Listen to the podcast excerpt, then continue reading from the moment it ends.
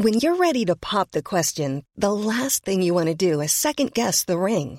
At Bluenile.com, you can design a one of a kind ring with the ease and convenience of shopping online. Choose your diamond and setting. When you find the one, you'll get it delivered right to your door. Go to Bluenile.com and use promo code LISTEN to get $50 off your purchase of $500 or more. That's code LISTEN at Bluenile.com for $50 off your purchase. Bluenile.com code LISTEN.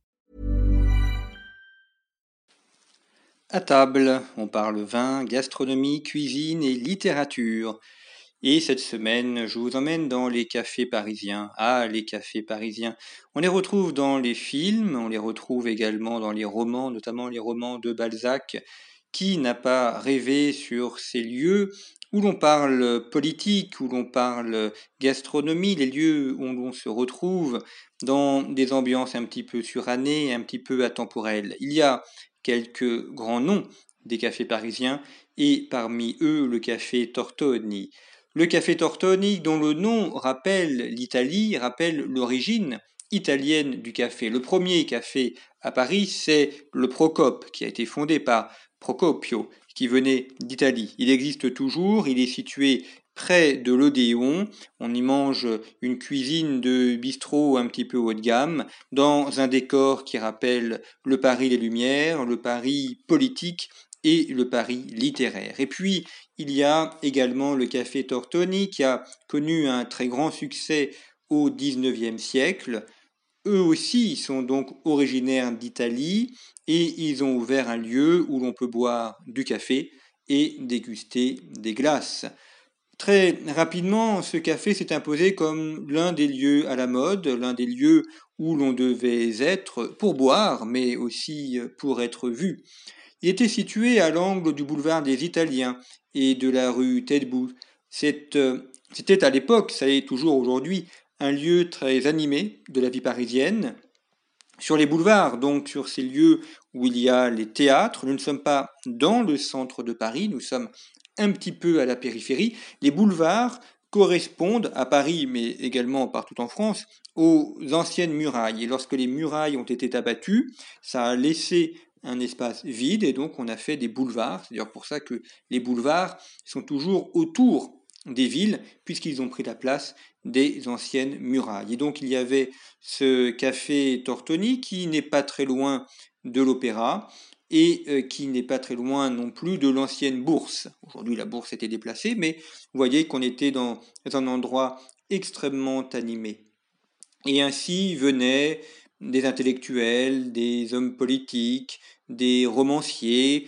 Les voyageurs euh, euh, étrangers pouvaient également venir chez Tortoni et ils savaient qu'ils allaient rencontrer l'intelligentsia parisienne.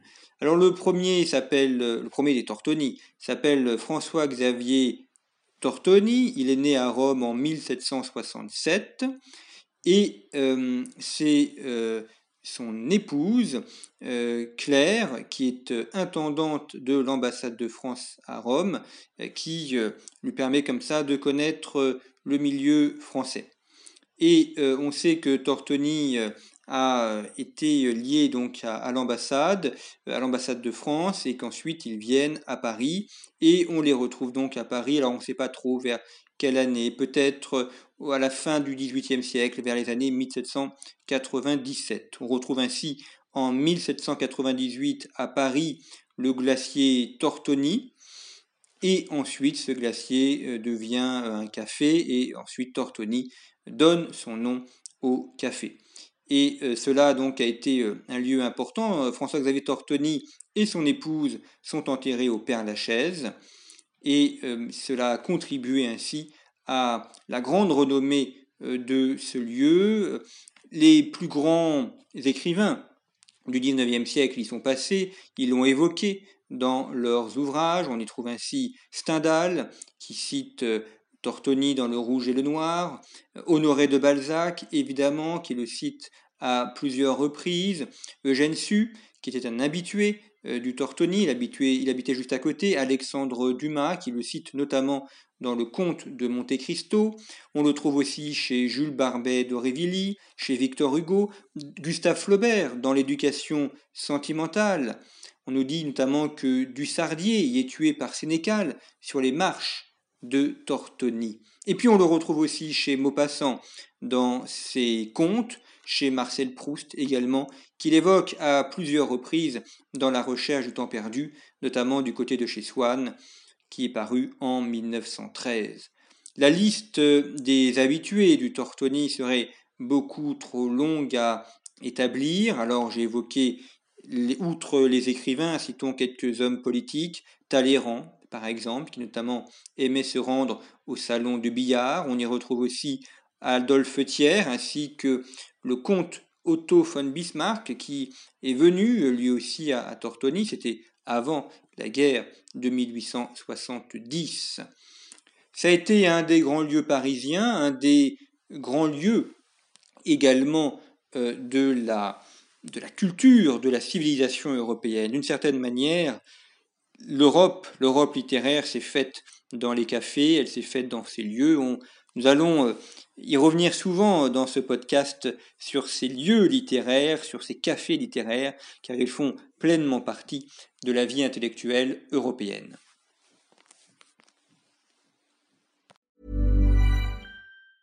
Planning for your next trip?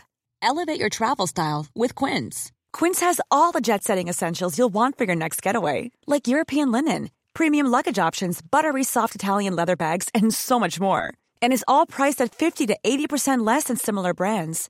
Plus, Quince only works with factories that use safe and ethical manufacturing practices. Pack your bags with high-quality essentials you'll be wearing for vacations to come with Quince. Go to quince.com/pack for free shipping and 365-day returns.